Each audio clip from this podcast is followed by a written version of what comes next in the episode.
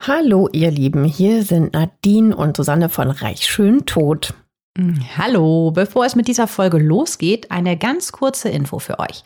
Ab sofort kommen hier keine neuen Folgen mehr. Die gibt es nur noch exklusiv bei Podimo. Genau. Jeden Montag könnt ihr dort eine neue Folge mit einem spannenden Fall aus der Welt der Reichen und Schönen hören. In den Show Notes findet ihr einen Link zu einem Angebot, um die Podimo App 30 Tage kostenlos zu hören. Dort gibt es neben unserem Podcast auch noch viele weitere True Crime Formate. Wir freuen uns, wenn ihr weiterhin mit dabei bleibt. Natürlich freuen wir uns. Und jetzt geht's los mit der Folge. Hallo und herzlich willkommen. Ich bin Susanne. Und hallo, ich bin Nadine. Schön, dass ihr dabei seid. Unser heutiger Fall, übrigens ein Hörerwunsch von der Melanie, der hat's wirklich in sich, denn es geht nicht nur um einen, nicht um zwei, es geht um satte drei Morde, die sich ereignet haben könnten. Mindestens. Ja, Wahnsinn. Es wird sehr bizarr, denn einmal ist nie eine Leiche gefunden worden. Im anderen Falle schwimmen plötzlich Teile eines Menschen in einem Fluss. Und der dritte Mord, naja, ihr werdet's gleich hören. Und dazu ist unter anderem noch eine Person verdächtig, die man auf den ersten Blick nicht mit brutalen Morden in Verbindung bringen würde. Ein waschechter Multimillionär spross einer einflussreichen, sehr vermögenden Immobiliendynastie aus Manhattan, New York. Und wie das alles zusammenhängt, das hört ihr jetzt. Und damit willkommen bei Reich schön tot, eurem Lieblings-Glam-Crime-Podcast. Natürlich. Wir freuen uns, dass ihr wieder dabei seid und euch mit uns auf die Spur dieser Mordserie macht, die gerade, ja, gerade immer noch die Öffentlichkeit in den USA bewegt. Ihr Lieben, noch ein kurzer Nachtrag zur Folge von uns. Unsere neuen Folgen erscheinen ab sofort jeden Montag exklusiv bei Podimo. Geht einfach mal auf reichschöntod.de slash Podimo. Dort könnt ihr Podimo 30 Tage kostenlos testen. Aber fangen wir mal von vorne an mit einem der Morde. Es geht um Susan Berman. Es ist ausgerechnet der 24. Dezember 2000, Weihnachten, in Beverly Hills. Hier in einem gemieteten Bungalow im ruhigen Benedict Canyon lebt seit Jahren die ehemals schillernde Susan Berman. Eine Journalistin und Autorin führt zum Beispiel die Zeitschrift Cosmopolitan und so ein Stadtmagazin des Starregisseurs Francis Ford Coppola. Sie lebt alleine in der gehobenen Umgebung mit ihren drei Terriern Lulu, Romeo und Golda. Was wir alles wissen, sogar die Namen von den Hunden. Sehr gut recherchiert. Die bellen heute, die drei Hunde. Und gestern auch schon. Und das auffällig viel und sehr laut. Und die rennen auch noch so vor dem Haus hin und her und im Garten rum. Und die sind ganz alleine. Und das ist schon ziemlich untypisch für ihre Besitzerin Susan. Die Hunde sind so hysterisch und das auch noch an Weihnachten, dass die Nachbarn irgendwann die Polizei rufen.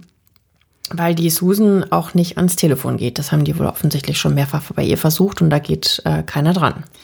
Die Beamten öffnen also die Haustür, die ist übrigens nicht verschlossen, und finden eine grausige Szene vor.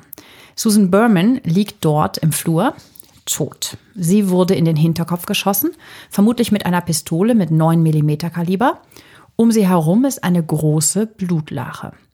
Der ermittelnde Beamte sagt, es sah nach einer Exekution aus. Die Obduktion ergibt, vermutlich schon seit anderthalb Tagen liegt Susan Berman so in ihrem Haus, in das ihre Hunde durch die geöffnete Hintertür völlig aufgelöst rein und rauslaufen. Ach, das ist aber auch gruselig, ne? Ja, das ist echt ziemlich fies, ja, ziemlich Mhm. grausig.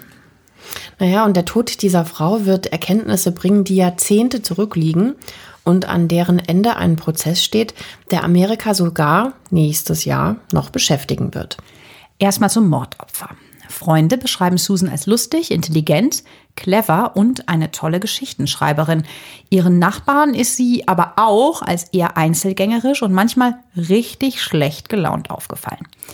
Sie ist, wie gesagt, äh, Autorin und Journalistin und sie ist zu ihrem Todeszeitpunkt 55 Jahre alt, hat dunkelbraune, halblange Haare und trägt oft vorne so einen, so einen rund geföhnten, dichten Pony. Von ihr haben wir auch mal ein Foto in die Show Notes gepackt. Als die Ermittlungen beginnen, befassen sich die Beamten vor allem mit ihrer Vorgeschichte.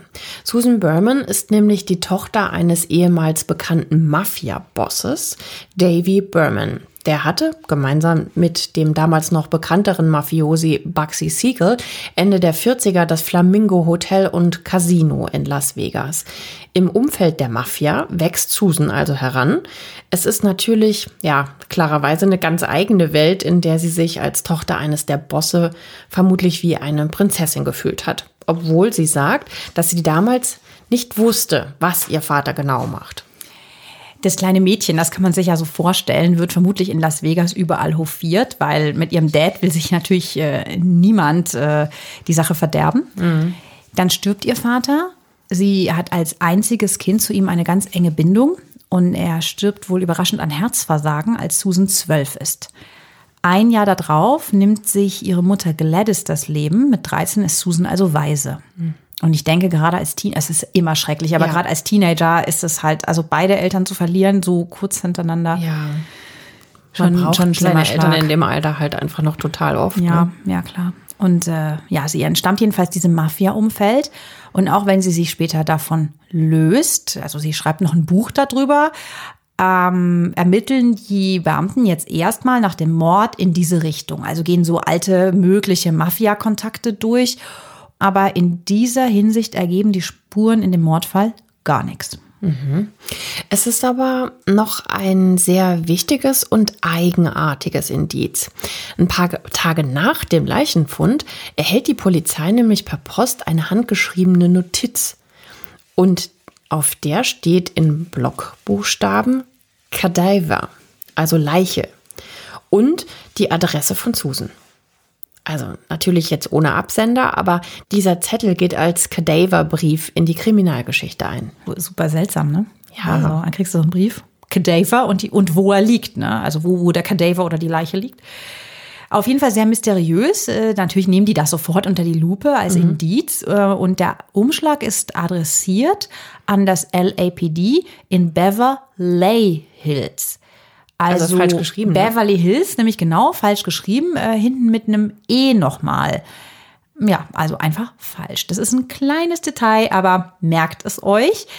Wie sagt man ja so schön, der Teufel liegt im Detail und das ist etwas, da könnte der mutmaßliche Täter tatsächlich noch drüber stolpern. Und dass da im Benedict Canyon eine Leiche, also Susan Berman, liegt, das weiß die Polizei mittlerweile ja auch schon. Also nimmt sie das einfach als Indiz zu den Akten. Da im Haus und auf dem Zettel allerdings keine brauchbare DNA gefunden wird und in ihrem Umfeld zunächst einmal nichts so verdächtig erscheint, dass man dem nachgehen kann, wird die Spur langsam kalt, wie das ja so schön im Fachjargon heißt. Cold Case ja, sozusagen. Man verfolgt also ist nicht großartig weiter, einfach eben weil die Polizei keinen konkreten Ansatzpunkt findet. Merkt euch den Mord an Susan Berman, denn der wird gleich noch wichtig und könnte das fehlende Puzzlestück sein, das unsere drei Fälle zu einer, ja, man kann schon sagen, grausamen Serie verbindet. Denn jetzt machen wir erstmal einen kleinen Zeitsprung zum nächsten Mord.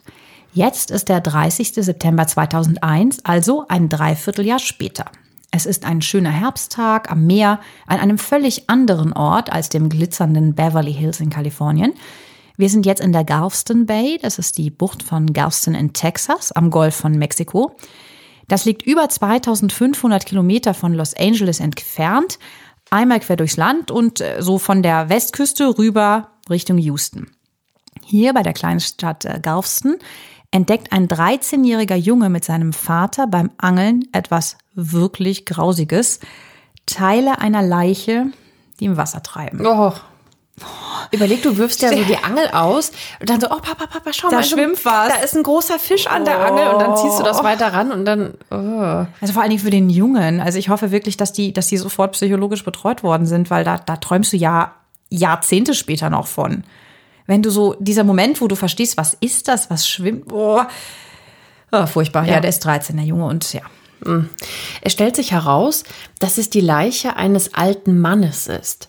Die Polizei findet ganz in der Nähe auch Müllsäcke, in denen die anderen abgesägten Teile der Leiche verpackt sind. Abgesägt vor allen Dingen. Horror. Mhm. Das Einzige, was fehlt, ist ausgerechnet auch noch der Kopf. Boah, das ist total furchtbar, so Stücke da. Vielleicht hat sich dieser Müllsack auch geöffnet und darum schwimmen die da einzeln rum. Vielleicht war es auch in einem Müllsack. Ja, möglich. ja, gut. Jedenfalls, sie finden auch bei diesen Teilen ein weiteres Indiz.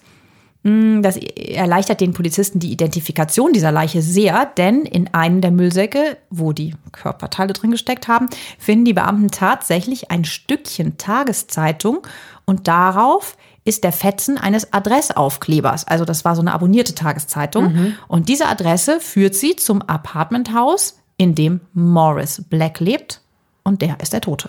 Auch komisch, ne? Dass da doch so, dass das so gut erhalten ist, obwohl es im Wasser war, dass das so durchs Plastik so Ja, heftig vor dem Wasser geschützt war. Das stimmt. Das ist ein komischer Zufall. Aber gut, es hat funktioniert. Die Polizei ermittelt im Umfeld des 71-jährigen Morris Black. Und mh, ihr fragt euch vermutlich gerade so, was diese beiden traurigen Todesfälle mit dem typischen reich schönen Todumfeld zu tun haben. Genau, wo ist der Bling Bling? Wo ist der Glamour? Wo ist das Geld? Genau. Dazu kommen wir jetzt. Sehr gut. In dem Haus, in dem das Mordopfer Black lebt, ist eine Wohnung, es wird jetzt erstmal noch mal kurz mysteriös, von einer Frau namens Dorothy Cerner angemietet, zu der die Polizei aber nichts weiter herausfinden kann. Sie durchsucht den Müll der Hausbewohner und stößt dabei auf eine heiße Spur, nämlich auf den Namen Robert Durst. Der hat nämlich Briefumschläge und Rezepte mit Adressen weggeworfen und er wohnt also in dem Haus. Er wird aber nicht als offizieller Mieter geführt. Okay. ist Also über so Dorothy komisch, oder? finden sie nichts, dafür über einen anderen Mieter, der offiziell da gar nicht wohnt. Hm. Also, ja, macht die Polizei natürlich weiter, finden die seltsam. Und dieser Robert Durst wohnt dann wohl auch noch direkt in dem Apartment gegenüber von Morris Black, wo eigentlich Dorothy Thurner wohnen soll. Nach einer kurzen Befragung nimmt die Polizei am 9. Oktober 2001 diesen Nachbarn, den damals 58-jährigen Robert Durst, fest. Es stellt sich heraus, der hier so ganz unscheinbar lebende Mann gehört zu der Durst-Familie. Das ist so eine, eine der reichsten und einflussreichsten Familien in Manhattan mit irre großem Immobilienbesitz. Also mindestens elf Hochhäusern in Manhattan, also so, so die Liga. Die beste Gegend in New York, ne? Ja. mit den ganzen äh, Bürogebäuden. Die Fifth Avenue ist zum Beispiel in, in Manhattan. Ja, und also ich meine, sein, allein nur sein Privatvermögen wird auf mehrere hundert Millionen geschätzt. Ja, also der ist schon mal sehr, sehr, sehr reich. Er ist dort allerdings 2000 weggezogen und niemand wusste, wo er sich seitdem aufhält. Es wird immer rätselhafter. Es ist natürlich kein Verbrechen, unerkannt umzuziehen. Aber was macht der, also dieser Robert Durst, Nachkomme dieser Immobiliendynastie, genau in dieser Kleinstadt? Wir haben euch mal ein Foto von dieser Verhaftung von Robert Durst verlinkt. Er ist ja eher so ein unauffälliger Typ mit grauen Haaren, in Jeans, äh, so einem ausgewaschenen Pulli. Und der erinnert in gar keiner Weise an den Typen, ja, der er früher war. Ne? Also der war früher so ein aufstrebender Yuppie im Maßanzug, der halt so der König von Manhattan werden wollte und ja, der eigentlich in dieses florierende Immobiliengeschäft seines Vaters, also das ist der Multimillionär Seymour Durst, einsteigen wollte. Ja, oder werden sollte. Ne?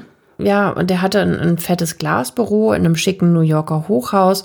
Ja, und der hatte natürlich auch alle Kontakte, ne? Also der kannte natürlich den Bürgermeister und der war mit allen Senatoren auf Du.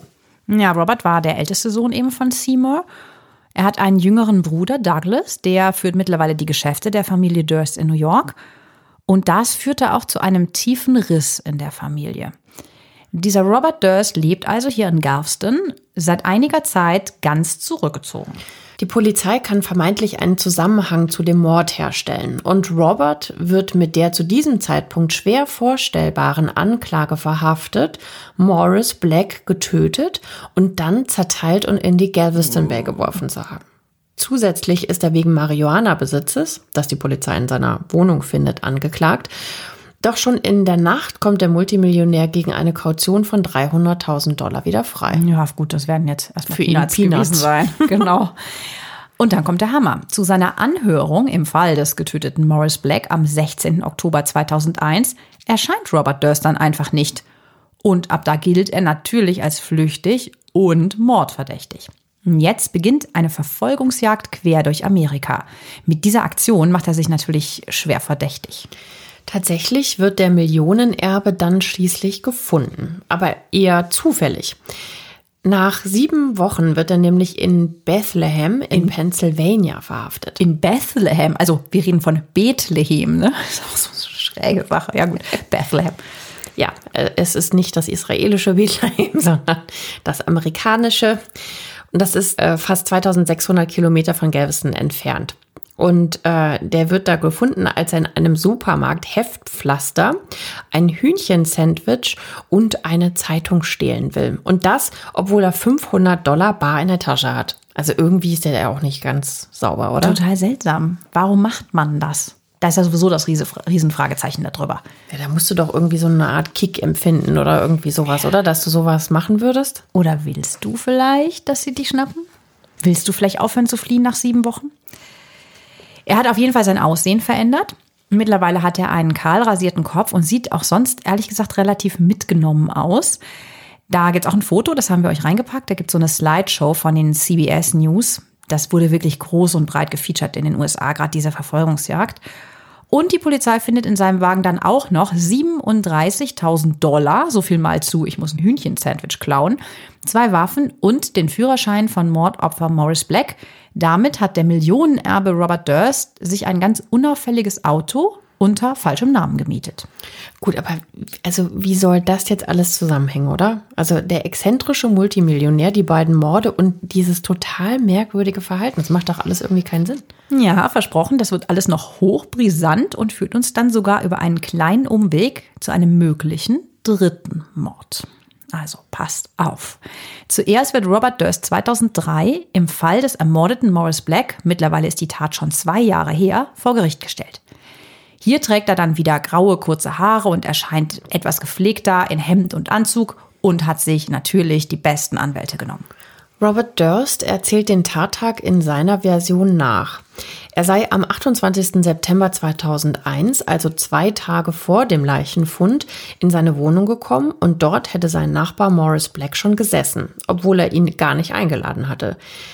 Der hat wohl einen Zweitschlüssel zu der Wohnung und die beiden waren lose befreundet. Aber komm, ich meine, das ist ja wohl ein bisschen komisch. Also stell dir vor, der Nachbar sitzt plötzlich bei dir, wenn du nach Hause kommst. Ja, vor allem, wenn du jetzt nicht total eng befreundet bist und das vorher abgesprochen hast. Ich gehe doch nicht mal eben so zum Chillen äh, zu dir nach Hause Auf die zum Beispiel. Couch und äh, ja, sieh da fern. Weil das behauptet Robert nämlich, dass der alte Mann da fern gesehen hätte. Der hatte nämlich selber keinen Fernseher. Und ihn total irritiert und wütend angeschaut hat, als er, also er ist der zu sich nach Hause kommt. Zu sich nach Hause wiederkommt, genau. Und äh, Robert macht sich dann nach seiner eigenen Aussage natürlich Sorgen. Robert Black könnte seine Pistole gefunden haben. Der hat nämlich eine und hat die versteckt, der Robert, und zwar im Backofen. Mhm.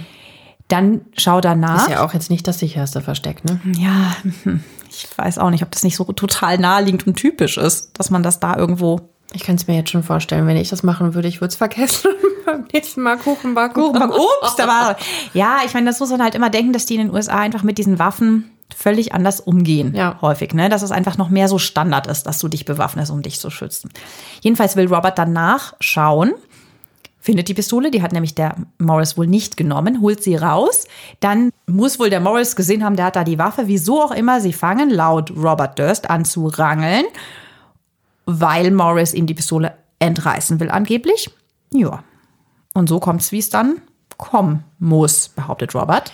Ja, es löst sich nämlich laut Roberts Aussage unbeabsichtigt ein Schuss und Morris Black wird davon tödlich getroffen. Robert bekennt sich also tatsächlich schuldig, seinen Nachbarn getötet zu haben. Der Multimillionär erklärt aber auch ausdrücklich, dass er in Notwehr gehandelt hat. Ja, weil sie ja gerangelt hätten gerangelt, und er hatte genau. Schiss, dass er ihn erschießen will, offensichtlich. Also irgendwie, naja. Aber das ist die Geschichte von Robert. Alles Notwehr. klingt so ein bisschen krude und kaum nachvollziehbar, muss man auch mal irgendwie sagen. Ja, aber die Leiche wird ja nur zum Teil gefunden. Der Kopf ist ja weg. Also makaber sich das anhört. Mhm. Deshalb kann man natürlich diese Theorie von diesem einmaligen, versehentlichen, tödlichen Schuss nicht bestätigen, aber auch nicht widerlegen. Warum er Morris Black Körper danach zerteilt, versuchen seine Anwälte natürlich auch zu begründen. In seinem Verteidigungsteam ist übrigens auch Dick DeGurian, ein in Texas sehr bekannter Anwalt, der auch schon eine andere Angeklagte in einem unserer Fälle verteidigt hat. Ja, Celeste. Das war die Kellnerin und der Multimillionär. Celeste Beard, genau. Also das jetzt nur mal so. Am Rande könnt ihr ja gerne noch mal.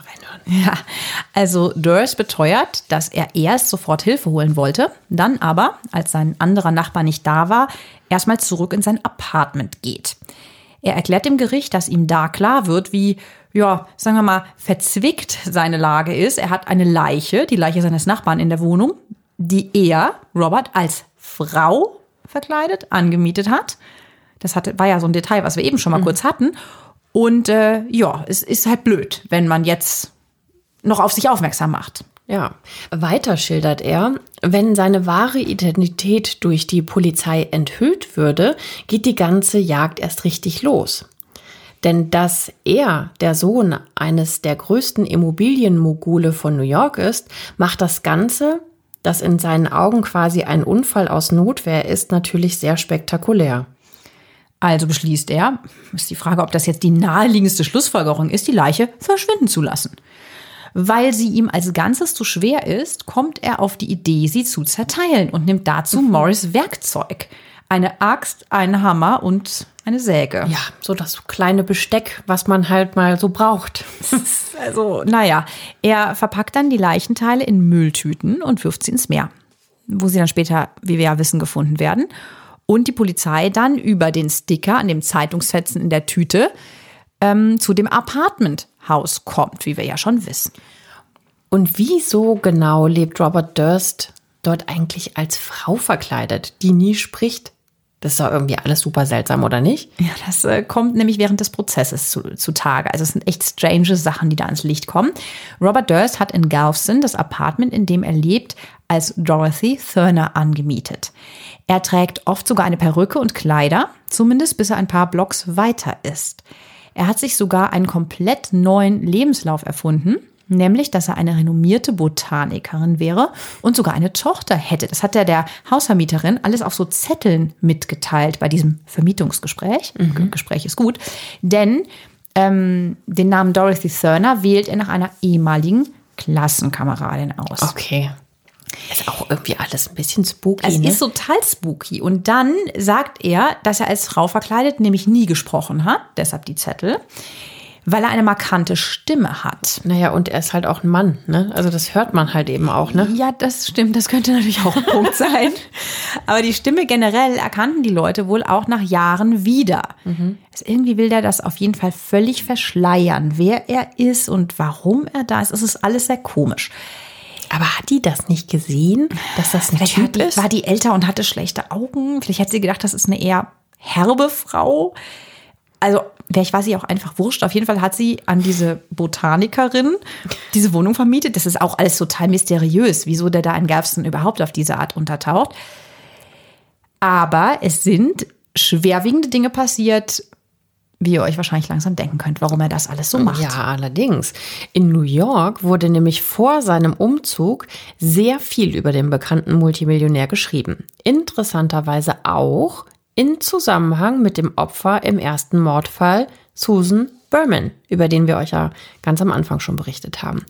Denn Robert war nämlich ein ganz enger Freund von dieser erschossenen Journalistin.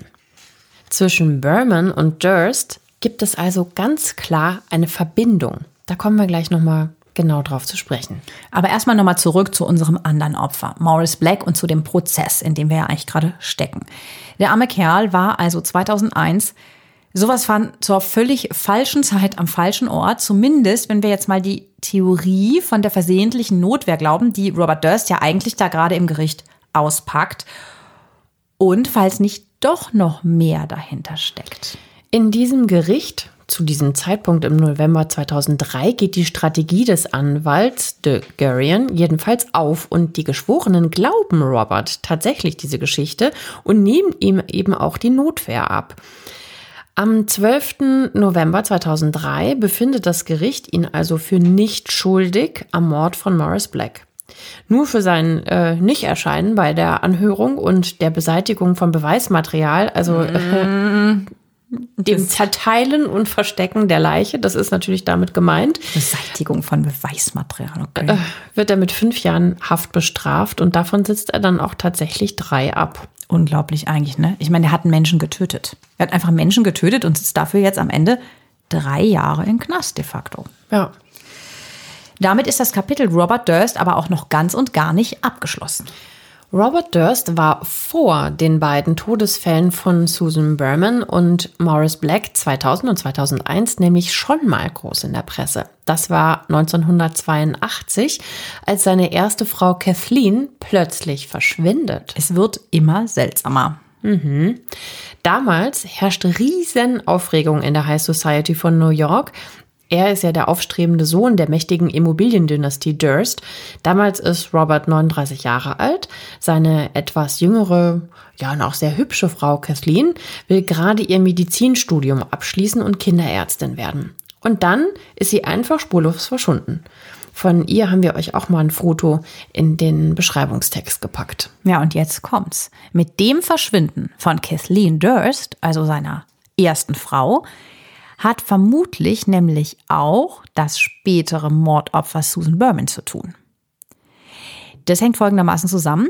In dieser Zeit, als die Kathleen quasi als vermisst gemeldet ist, spricht sie, es ist 18 Jahre jetzt gerade vor ihrem eigenen Tod, als eine Art inoffizielle Sprecherin von Robert dauernd mit Reportern. Sie ist eine ganz, ganz enge Freundin von ihm, steht unverrückbar an seiner Seite und ähm, ja, ist total loyal, als mit, im Zusammenhang mit diesem Verschwinden dieser Kathleen äh, viele Verdächtigungen seitens der Presse laut werden gegen Robert. Ob er da was mit zu tun hat. Und sie, nein. Und sie redet da dauernd, sie steht dann immer vor dieser Villa und Klingt spricht so, als wäre die in den verliebt.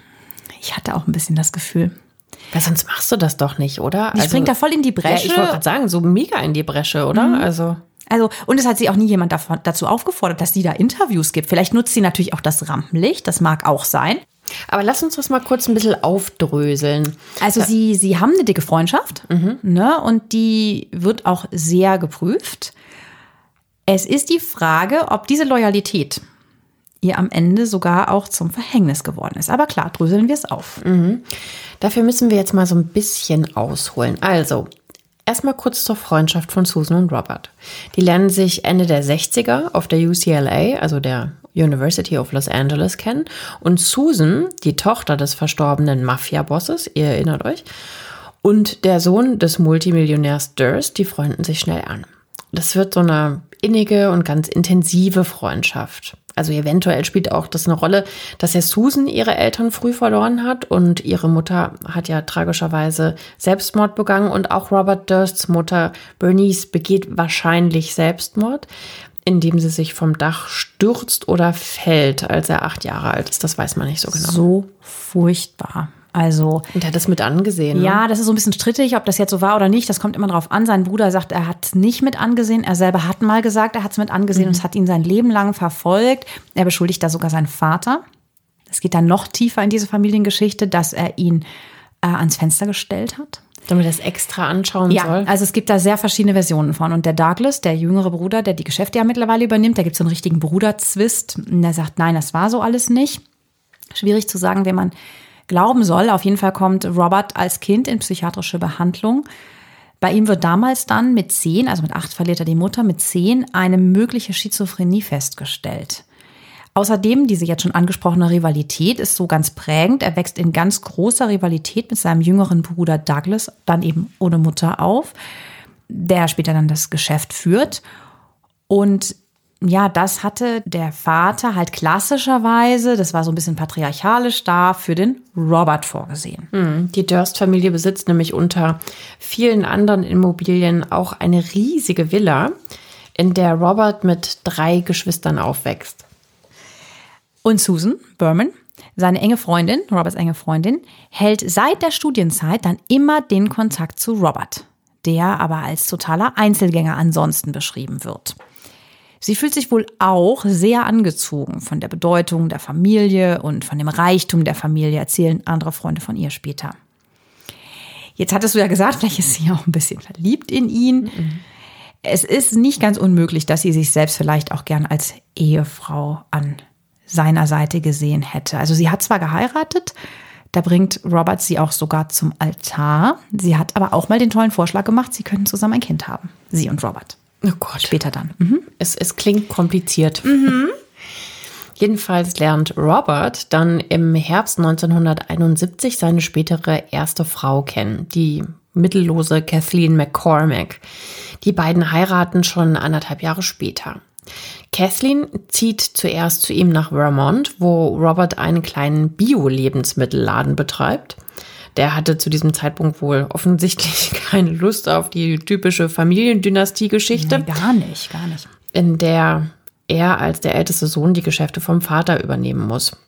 Dann überredet ihn allerdings tatsächlich sein Vater, das ist dieser Seymour Durst, mit seiner Frau Kathleen zurück nach New York zu kommen und sich, wie er es als Roberts Pflicht ansieht, in die Familie einzubringen und für die Durst Immobilienfirma zu arbeiten. Also er zwingt ihn quasi seinen Bio-Lebensmittelladen aufzugeben um sich dann den richtigen Geschäften zu widmen. Ja, man kann halt so ein bisschen so sehen, Robert hatte eigentlich so den Traum, dann so auszusteigen wohl. Und ich glaube, Kathleen wäre dafür auch sogar die richtige Frau gewesen, denn die kam eben aus einer ja, normalen Familie. Die waren nicht besonders, also gar nicht wohlhabend oder so, aber die waren wohl sehr, sehr familiär. Das war eine Riesenfamilie. Auch bodenständig, ne? Total und auch lustig hat ihm das miteinander. mehr gefallen. Ja, und ich, warum er sich da hat überreden lassen? Ich glaube, der Vater hat auch ein bisschen so argumentiert, du musst ihr ja was bieten und so. Also, naja, das waren so seine Werte. Der wird, sein ganzes Leben wird er so erzogen worden sein. Du, du musst es übernehmen und nur, wenn du erfolgreich bist, bist du wer. Mm, ja, da wird das, das haben wir ja schon so oft jetzt hier bei Reich schön tot gehört, ja. dass da, dass die halt echt äh, einen ziemlichen Druck auch haben, mindestens genauso erfolgreich zu sein wie der Vater. Ja, gerade diese Väter, die diese langen Schatten werfen, da wird die richtigen Knöpfe gedrückt haben. Das Paar geht jedenfalls zurück in großen Reichtum und nach New York, lebt in unterschiedlichen Wohnungen. Also sie haben einmal ein schickes Penthouse in Manhattan und ein Landhaus aus Stein am Lake Truesdale in South Salem, in einem Randgebiet von New York im Grünen. Hm, da wohnen eher so gut betuchte Bewohner. In der Nachbarschaft hat zum Beispiel schon mal ein ehemaliger Vizepräsident der Vereinigten Staaten gelebt, Henry L. Wallace. Oder auch der Stones-Gitarrist Keith Richards. Also es ist schon wieder alles so, wo man so lebt. Robert geht dieser Pflicht, die er da erfüllen muss, wohl sehr, sehr widerstrebend nach. Das ähm, Paar entfremdet sich mit der Zeit immer mehr. Es kommt zu immer heftigeren und auch körperlichen Auseinandersetzungen. Also einmal muss Kathleen tatsächlich sogar im Krankenhaus wegen einer Gesichtsverletzung behandelt werden. Vermutlich stammt die von Robert. Und sie erzählt Freunden auch immer wieder, dass er gewalttätig geworden ist. das ist. Das haben wir auch so oft, ne? Das ja. ist so, so übel auch. Dann verlangt Robert auch, dass Kathleen das gemeinsame Baby oh sogar Gott. abtreibt. Ähm, ihr reicht es. Sie will sich scheiden lassen und ausziehen. Darüber spricht sie noch zwei Tage vor ihrem Verschwinden mit ihrer Schwester Mary. Okay, läuft wohl gerade richtig scheiße. Aber ehrlich gesagt, äh, nach sowas, wenn ja. er das Kind da nicht will und sie da zur Abtreibung zwingt. Dann kommt aber erst der Hammer. Am 31. Januar 1982, nach fast zehnjähriger, teils sehr, sagen wir mal, anstrengender Ehe, ist Kathleen Durst plötzlich verschwunden. Hm, mit der Vorgeschichte alles sehr eigenartig, ne? Also die Freunde sind auch, also die Freunde, die sie so hat, auch so Medizinstudium, sie ist so ein ganz fröhliches, offenes Mädchen oder junge Frau die finden das Untertauchen total seltsam, weil sie so viele konkrete Pläne hatte. Aber Kathleen hat eben auch immer wieder so düstere Vorahnungen ausgesprochen, wenn diese Streitigkeiten mit Robert, die ihre Freunde ja mitbekommen haben, so heftig wurden. Sie hat zu Freundinnen zum Beispiel einmal gesagt, wenn mir etwas passiert, lasst ihn nicht damit davonkommen. Robert wird dann auch befragt und er behauptet, er hätte seine Frau gegen 21 Uhr am Bahnhof von Katona, wo ihr nobles Wochenendhaus steht, in einen Zug nach New York gesetzt, also Downtown, weil sie wegen ihres Studiums lieber im Penthouse, was sie ja dort in Manhattan hatten, schlafen wollte. Dann hätte er noch einmal mit ihr telefoniert, ob sie gut angekommen ist. Kathleen hatte sich wohl auch tatsächlich in Manhattan mit einer Freundin in einer Bar verabredet und tauchte aber nie auf. Also sie wollte von dem Wochenendhaus in Manhattan erstmal mit einer Freundin wohl sprechen noch oder irgendwie äh, ja, Kontakt genau. haben. Okay. Naja, und die Freundin, die schlägt dann auch Alarm, weil ihr das ziemlich komisch vorkommt. Immerhin steht die Kathleen ja ganz kurz vor ihrem Studienabschluss und war voller Vorfreude, weil sie ja auch dann unbedingt als Kinderärztin arbeiten wollte. Und ähm, naja, die Freunde erkundigen sich immer wieder bei der Polizei, ob die denn was Neues von Kathleen gehört haben. Der Ehemann Robert Durst behauptet, dass am 4. Februar, also vier Tage nach dem Streit und der Zugfahrt nach Manhattan, die Betreuerin von Kathleens medizinischer Fakultät anrief und sagte, dass Kathleen sich schon seit dem 1. Februar krank gemeldet hätte und seitdem auch nicht mehr im Unterricht erschienen ist. Es ist jetzt natürlich nicht klar, hm. Stimmt das oder ob es tatsächlich die 29-Jährige war, die sich dann tatsächlich persönlich bei der Schule entschuldigt hat. Weil Könnte sie krank ist. ja auch der Robert angerufen haben und ja. gesagt haben, sie ist krank, sie kann nicht kommen. Und genau, du hattest jetzt gerade den Streit erwähnt. Die hatten wohl auch Streit, bevor die nach Manhattan gefahren ist. Es war jetzt nicht nur, weil es geschickter wegen der Uni ist. Hm. Also einen Tag nachdem Durst dann diesen Anruf von der medizinischen Fakultät erhält, meldet er Kathleen dann auch offiziell als vermisst. So kann man jetzt aber überhaupt nicht nachvollziehen, seit wann sie genau weg ist, da das Paar ja diese verschiedenen Wohnorte hatte. Die Polizei fängt an zu suchen, befragt Robert nochmal genau zu den Uhrzeiten und zu den verschiedenen Aufenthaltsorten, also zum Landhaus in South Salem und zum Apartment in New York, und findet seine Geschichte widersprüchlich.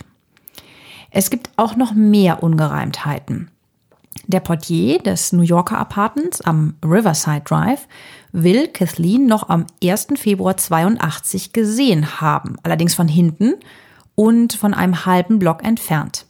Es kann also wirklich einfach niemand sicher sagen, wann genau Kathleen verschwunden ist. Fakt ist, alle Spuren zu Kathleen verlaufen 1982 im Sand. Eine Leiche wird nie gefunden. Acht Jahre nach ihrem Verschwinden lässt sich Durst offiziell von ihr scheiden. Der Fall wird zu den Akten gelegt, allerdings nur bis 2000.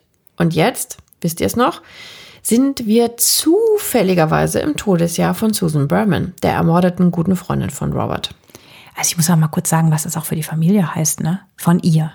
Die haben ewig noch gesucht, die haben auch bis heute eine Website und so, weil ja, weil das einfach so schrecklich ist, wenn deine Tochter. Wenn man das nicht abschließen kann. Ja, ne? wenn die verschwindet und dann ist das so komisch und so viel Ungereimtheiten und der Ehemann steht so schwer unter Verdacht, weil er sie misshandelt hat und weil sie Freunden gesagt hat, du, hm, passt auf. Wenn und wenn einer war, dann war das der. Ja, ne? also das ist komisch.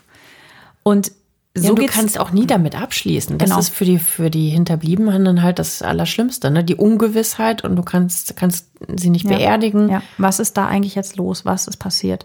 Und genauso geht es anscheinend auch der Staatsanwaltschaft, vor allen Dingen einer bestimmten Staatsanwältin, der Janine Pirro. Und die hat, nachdem da neue Erkenntnisse gewonnen wurden, den Fall dann wieder aufgerollt. Erst zu den Akten gelegt, 82, dann 2000 soll das wieder alles hochgeholt werden. Und genau dazu erscheint dann ein Artikel in einer New Yorker Zeitung.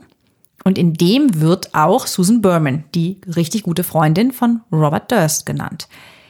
Sie soll nämlich von einem anderen Beamten als die Beamten, die damals an dem Fall waren, nochmal zu dem Fall von Kathleen Durst befragt werden. Dieser Artikel erscheint im November 2000.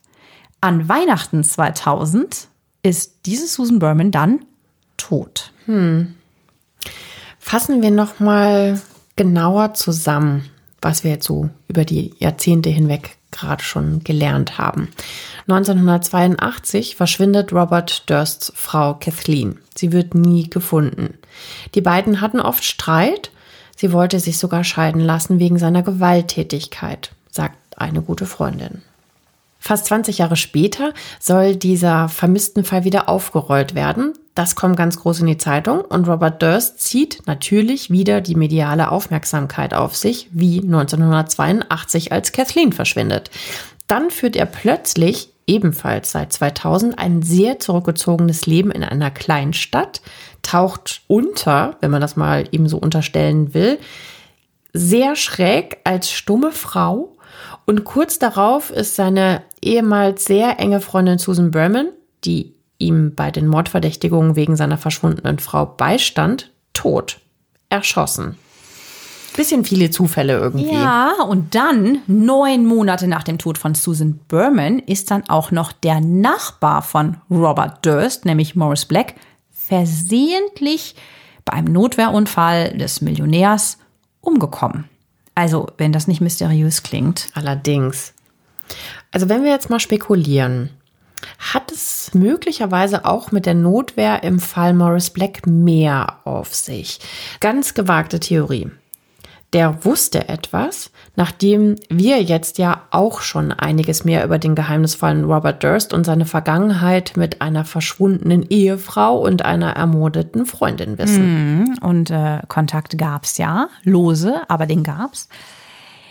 Gehen wir nochmal auf den Mord an Susan Berman ein. Sie wird ja in den Hinterkopf geschossen. Der ermittelnde Beamte sagt, es sieht aus wie eine Hinrichtung. Es stellt sich heraus, dass Robert Durst sich ein paar Tage vor Bermans Tod in Kalifornien aufgehalten hat. Kann natürlich Zufall sein. Vielleicht aber auch nicht. Sie lebte ja, wie wir erzählt haben, in Beverly Hills. Außerdem, und das ist jetzt noch eigenartiger, soll Robert Durst ihr zweimal vor ihrem Tod je 25.000 Dollar überwiesen haben. Auch im Jahr 2000. Es gab damals, nach dem Verschwinden von Roberts erster Frau Kathleen Durst, übrigens sogar das Gerücht, dass Susan Berman als Roberts allerbeste Freundin für sein Alibi in dieser Sache gesorgt haben könnte. Und zwar, indem sie sich mit dunkelblonder Perücke und Sonnenbrille als Kathleen absichtlich vom Portier sozusagen sehen lässt. Und das erzählt der Portier später auch. Also Hätte, also, dass, dass es Kathleen war, haben wir ja, eben gesagt, ne? Ja. Es hat ja geklappt, diese, wenn es so war, diese Täuschung. So hätte also, nur mal angenommen, der Multimillionär Robert seine Frau wirklich verschwinden lassen. Und das in der Nacht des 31. Januar, als Kathleen von ihrer Freundin definitiv das letzte Mal auf einer Party gesehen wurde. Dann hätte Robert sich nämlich in Ruhe ein Alibi zulegen können, wenn Susan tatsächlich als Kathleen verkleidet am 1. Februar durch Manhattan spaziert. Das ist so krass. Dann hätte er natürlich einfach Zeit gewonnen, ne? Weil man das einfach nicht mehr so genau datieren ja, konnte. Ja, allerdings. Das ist so krass, wenn das so war. Dass er die wirklich einfach um die Ecke gebracht hat. Also jetzt mal als Theorie. Susan, die übrigens mittlerweile pleite ist, weil mhm. sie weit über ihre Verhältnisse in Beverly Hills in dem gemieteten Bungalow lebte, bittet Robert um Geld. Oder sagen wir es mal deutlicher, wie es auch schon mal in der Presse formuliert wurde, sie erpresst ihn sogar. Ja, wieso kann sie ihn erpressen? Vielleicht weil sie zu viel über seine Frau weiß? Dann, sie soll ja jetzt befragt werden laut diesem Zeitungsartikel, dann könnte Robert eventuell auch Susan am 24.12.2000 umgebracht haben, ja, oder dafür jemand anderen beauftragt haben. Also jetzt mal, das ist natürlich spekulativ, aber wäre eine Theorie. Also was hat es mit Morris Black auf sich? Und damit, dass Robert Durst diese Leiche ja wohl ganz fachmännisch zerteilt haben muss. Das wollten wir ja auch noch erklären. Aber nehmen wir mal an, der alte Mann und Nachbar von Robert Durst wusste einfach mehr. Scheint ja so zu sein, dass Robert einiges zu verbergen hatte. Wieso mietet er sich sonst auch als Frau ein? Vielleicht hat er ihn ja auch erpresst. Also auch erpresst, meinst auch du, der Morris? Erpresst, ja. Immerhin ähm, besaß der Robert ja Millionen. Und ähm, vielleicht hat der Morris die, ihn dann genauso erpresst wie die, wie die Susan. Würde also, Sinn machen.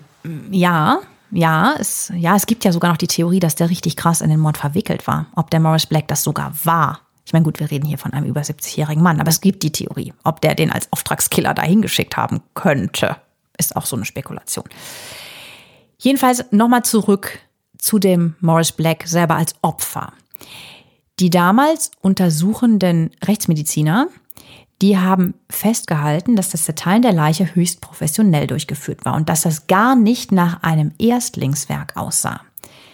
Dazu gibt es eine ganz gruselige Geschichte von Robert Dursts Bruder Douglas, der tatsächlich behauptet, der Robert hat immer Huskies gehabt, so diese Schlittenhunde, und die hießen immer Igor. Und immer wieder ist einer von insgesamt sieben von diesen Huskies verschwunden. Es gibt tatsächlich eine Dokumentation, in der der Douglas öffentlich die Theorie aufstellt, Robert Durst hätte an diesen Hunden, an seinen Hunden das Zerschneiden geübt. Ich meine, so ein Bruder ist natürlich auch äh, fein, ne? der, der sowas öffentlich sagt. Und der behauptet tatsächlich, der Douglas, dass das zusammenhängt mit dem Verschwinden von Kathleen Durst. Überleg mal. Du, du schaffst dir Hunde an, damit du, damit du das üben kannst, wie die perfekten Schnitte sind. Wobei, naja, also die Anatomie von Hund und Mensch ist ja dann auch nochmal sehr unterschiedlich, aber Das ist, oh, das es ist, ist egal wie, es ist einfach gestört und es ist völlig krank. Ja, also ich finde es aber auch dazu noch, also zu dieser Theorie, die ja fürchterlich ist, wenn sie stimmen würde, auch total krass, dass der eigene Bruder sich in ein Doku setzt und das erzählt. Ja, Was für heftige Anschuldigungen, was muss da im Hintergrund abgelaufen sein, um sowas zu sagen? ja, mit viel äh, Zuneigung zueinander hat es jedenfalls nichts Ganz zu tun. schlimme Rivalität auch früher schon. Also es sind natürlich alles Behauptungen, ne? Aber dann passiert etwas wirklich, wirklich Unglaubliches. Das ist ja eh schon jetzt eine echt schräge Story, das dann auch in die Kriminalgeschichte eingeht. Der Regisseur Andrew Jarecki findet die Geschichte um Robert Durst nämlich so faszinierend, dass er den Film All Beauty Must Die mit Ryan Gosling Mit dem schönen Ryan Gosling. Ja, genau. ähm, Ryan Gosling spielt nämlich äh, Robert Durst. Ja, und dreht, Kirsten Dunst ist äh, seine Frau Kathleen und spielt die. Viel ist spekulativ in dem Film, einiges hört sich aber sehr wahrscheinlich an. Der Film floppt in den USA, aber tatsächlich meldet sich Robert Durst wohl bei dem Filmemacher. Stell dir diesen Anruf vor. Das So, Telefon Hello, this is klingelt. Robert Durst. Ich I watched your movie and I really liked it. Total krass. Naja, und, und ähm, der will mit dem eine sechsteilige autobiografische Doku über seinen Fall machen. Dieser Anruf ist ein, der, der muss ja, der muss sich bestimmt erstmal setzen, der Regisseur. Ja, und dann geschieht wirklich das Unglaubliche. Ja, also das hört sich wirklich an, als wäre es zu 100 Prozent erfunden. Ja. Ja, das ist so ein, so ein Ding, das, das glaubt man einfach nicht, dass das wahr ist. Also der Jarecki, der dreht dann diese Doku The Jinx, The Life and Deaths of Robert Durst. Also der Jinx heißt Unglücksbringer, Leben und Tode von Robert Durst. Und es wird tatsächlich für den Sender HBO, ein Riesensender, wird das gedreht. Und nach einem ganz intensiven Interview mit Robert Durst zu den Mordfällen und diesen ganzen Verdächtigungen und Anschuldigungen, die ihm ja mit Sicherheit auch an die Nieren gegangen sind, dem Durst, geht der zur Toilette. Der und, Robert. Der Robert und hat das Mikro oben noch so, wo das immer hingesteckt wird, am Hemdkragen. Der führt anscheinend, da ist nämlich sonst niemand, vor dem Spiegel Selbstgespräche. Das ähm, hat er wohl scheinbar häufiger mal gemacht. Also wir erinnern uns ja, als Kind sind ja bei ihm schon einige Auffälligkeiten diagnostiziert worden. Damals ging es ja sogar um sowas wie Schizophrenie. Es wird ihm später auch eine Form des Asperger-Syndroms bescheinigt, eine Art von Autismus. Also wieso auch immer, der führt wohl häufiger Selbstgespräche tatsächlich. Jedenfalls sagt er wohl ähm, auf der Toilette zu sich selbst Folgendes. Was ich mit ihnen gemacht habe, was soll ich gemacht haben? Zur Hölle, ich habe sie natürlich alle getötet. Das ist so, das ist so krass. Stell dir vor, du bist dieser Tonassistent, der diese Kopfhörer aufhat. Wobei, nee, da war nämlich gar keiner, der das in dem Moment gehört hat. Die haben das später auf dem Material erst gefunden. Gott sei Dank lief die Kamera noch, das muss man ja auch mal sagen, die den Ton dann aufgezeichnet hat, den dann später wiederum jemand beim Sichten dann Beim abgehört Sichten, hat. ja klar, das kam dann erst. Und Die dann haben hast du da quasi ein, ein, Ein Geständnis. Äh, ein Geständnis, ja. Ja, das haben die halt auch erst später in diesem ganzen Materialwust entdeckt, weil die ja eigentlich dachten, der Dreh ist beendet. Ja. Der muss den aber so getriezt haben mit diesen Fragen, dass der, dass das so weitergearbeitet hat. Das und hat der dann in dem noch so gebrodelt und dann hat das mal eben rausgelassen für sich selber vermeintlich und das dann war es das halt nicht. an Ne? wie in so einem ganz schlechten Film. Ja. Ja, und das löst natürlich ein totales mediales Erdbeben in den USA aus. Und ähm, ja, tatsächlich, und so unglaublich das ja auch klingt, zur Ausstrahlung äh, von dem sechsten Teil von dieser Doku-Reihe beim Sender HBO wird Robert Durst am 14. März 2015 in New Orleans dann tatsächlich erneut verhaftet, wegen Mordverdacht im Fall Susan Berman. Ja, wenn du sowas öffentlich sagst, ein anderes, weiteres wichtiges Beweisstück ist mittlerweile auch noch aufgetaucht, was ihn schwer belastet. Das will ich noch erwähnen. Ihr erinnert euch ja an die Cadaver Note, also diesen Kadaverbrief, die Notiz mit dem handgeschriebenen Wort Leiche, also Cadaver, die ja ein Unbekannter nach Susan Bermans Tod ans LAPD geschickt hatte. Mit dem diesem falschen, falsch geschrieben, ne, mit dem E dabei. Beverly Hills, ja. Ja, und die Polizei findet in seinen Unterlagen auch einen Brief von Robert Durst an Susan Berman mit genau der gleichen falsch geschriebenen Adresse aus dem Jahr 1999. Hm. Mittlerweile hat Robert Durst sogar zugegeben, dass er diese Notiz selbst geschrieben hat. Das war ein zähes Ringen. Das hat er nämlich zuerst nicht zugegeben. Und äh, erschossen hätte er Susan Berman aber nicht, sagt er. Ja, natürlich, klar. Also er schreibt diesen Brief einfach, weil er zufällig weiß, dass sie da ist. Also äh, alles total komisch. Aber genau diese Sachen werden sich ja im Prozess noch zeigen.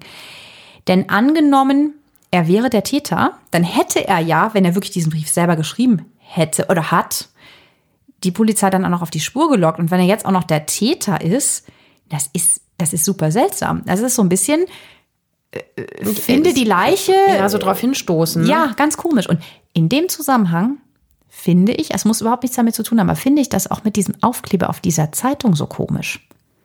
Ob der da so ganz zufällig bei Morris Black mit da drin lag. Nur mal spekuliert. Diese Hinweise, diese schriftlichen Hinweise, die sind doch total seltsam.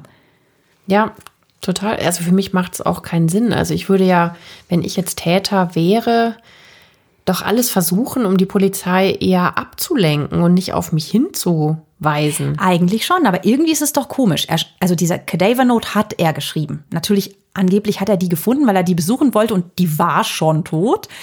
Dann bei Morris Black ist ein Zettelchen mit dabei und dann lässt er sich verhaften, weil er in einem Supermarkt was klaut, obwohl er 500 Dollar in der Tasche hat. Ist das nicht alles komisch? Ja, also er sagt ja auch, er hat den Brief geschrieben, aber nicht die Tat begangen, also nicht die Susan Berman erschossen. Ähm, er hat sie halt nur gefunden und ist dann panisch weggelaufen. Super strange auf jeden Fall. Ja, jetzt wird ihm jedenfalls der Prozess gemacht. Der sollte eigentlich schon längst starten, aber wegen gesundheitlicher Probleme. Ähm, der äh, Robert ist mittlerweile schon 76 und hatte Speiseröhrenkrebs und eben auch wegen Corona musste das immer wieder verschoben werden. Also so brandaktuell ist der Fall jetzt gerade. Ja, jetzt im März 2021, zumindest so der bisherige Stand, soll es tatsächlich endlich nochmal zur Verhandlung kommen. Derzeit sitzt Durst auch schon in Haft in Louisiana, diesmal wegen unerlaubten Waffenbesitzes. Und wegen dieser ganzen Ungereimtheiten und spektakulären Erkenntnisse ist natürlich klar, wieso Amerika den Prozess so gespannt verfolgen wird. Ja, und wir auf jeden Fall auch. Also, das, das ist ja wirklich eine Geschichte, die sich über Jahrzehnte jetzt zieht. Also Wahnsinn. Was meint ihr denn zu dem Fall? Sind das jetzt alles Zufälle, diese Theorien, die wir da aufgestellt haben? Oder ist Robert Durst wirklich ein eiskalter Mehrfachmörder, eventuell unzurechnungsfähig durch Schizophrenie oder eine andere psychische Krankheit? Wir sind gespannt äh, und freuen uns, wenn ihr uns eure Meinung einfach schreibt auf unserem neuen Insta-Kanal. Also Ja. wäre schön, wenn ihr da bei unserem Account einfach mal vorbeischauen würdet und da einfach mal eine Diskussion starten würdet zu dem Fall. Das würde uns sehr freuen. Ihr könnt uns natürlich aber auch gerne e-mailen unter der altbekannten Adresse reichschöntod.jule.de. Reichschön mit OE geschrieben in einem Wort at julep, J-U-L-E-P.de oder in die Apple-Kommentare könnt ihr auch gerne schreiben. Mhm, So heißt natürlich auch der Insta-Kanal, Reich schön tot. Also wir freuen uns total von euch zu hören und wenn ihr mit uns mit diskutiert und ratet, wir schreiben den Fall da auch mit einer Tafel hin, unter die ihr dann posten könnt. Und wir freuen uns sehr, wenn ihr nächstes Mal wieder mit dabei seid. Macht's gut, schöne Woche. Ciao. Bis dann.